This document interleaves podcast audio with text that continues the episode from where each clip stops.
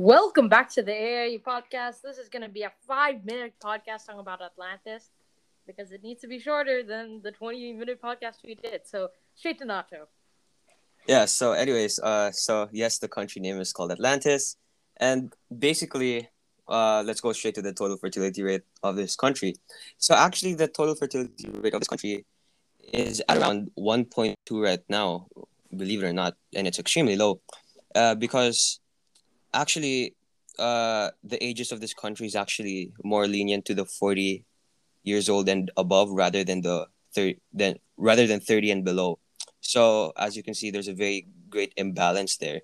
And that's why christian will be talking about the goal uh the implementations that we have been doing in order to raise the fertility rate in order to increase the population of the next generation Okay, so now to back to me. So, firstly, all these policies will be incentives mainly because we want to be a more positive country, a more positive place.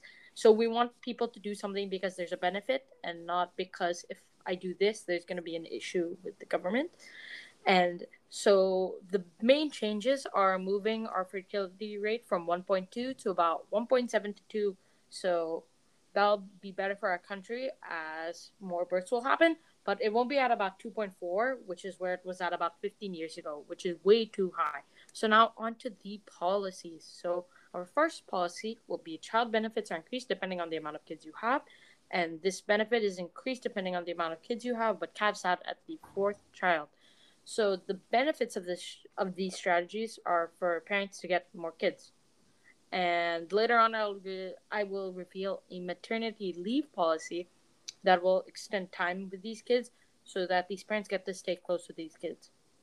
And this will also help parents not need the stress about paying for these children, which not really paying for them, but making sure these kids get proper medical care and all their essential needs as it's there for them.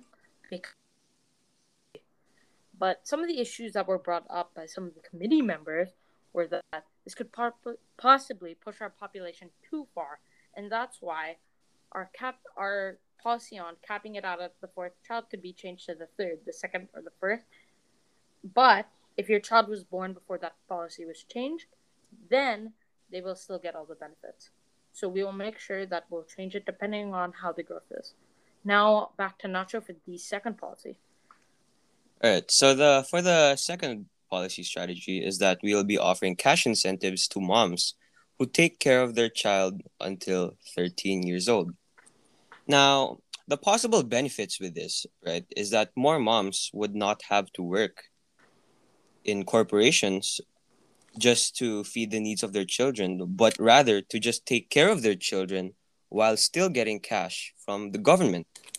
Now, the good thing about this is that it would also improve the livelihood of the child because, as you know, uh, some couples, some parents both work, mom and dad, and they just leave their child to a nanny to take care of, and the child won't really get that full support of both the parents. Now, one possible uh, issue that we found here is that what if uh, single moms are taking care of their child? Uh, would the cash incentives be enough to take care of the child? And the question to uh, and the answer to that is yes, because the government will also free their electrical and water bills for single moms mm-hmm. who are taking care of their child as well. Now, this makes the mother focus on giving the child a good life while still being paid.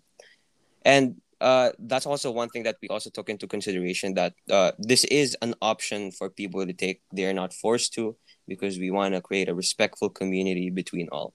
Now, Christian will be talking about policy strategy three and why it's also very effective. So go ahead, man. Okay, so now we're on to the policy strategy I brought up uh, during my first policy strategy when I was talking about it increased maternity leave time. So parents get more time with their kid without worrying for their job. They get more time to spend with them, more time to have fun, more time to have experiences that other parents wouldn't in other countries. So, but once they get back, parents will also have flexible work hours to make sure they can work and be a parent. They'll probably want to work later due to the fact their kids are keeping them up all night. So, flexible work hours will help them out. And also, with that, pay will be changed depending on the circumstances. And again, going back to what Nacho talked about with um, offering cash incentives if the parents take care of their child till 13, that is an option. And we want everyone to be able to work. And but with this policy, a lot of uh, local owners asked us, if we hire women, what's gonna happen if all of them are on maternity leave at the same time? So right now we're working on a government force to take care of those problems and to cover, as we want men and women to have equal chances in the workforce, and make sure that they're paid the same, they get the same chances, to make sure that our country is positive in all ways. So yeah, if you want a more detailed version, listen to last week's podcast uh, where me and Nacho uh, have a little more fun. But you know, this was still a good podcast. Thank you for coming on, Nacho. Yeah, thank you too, Christian.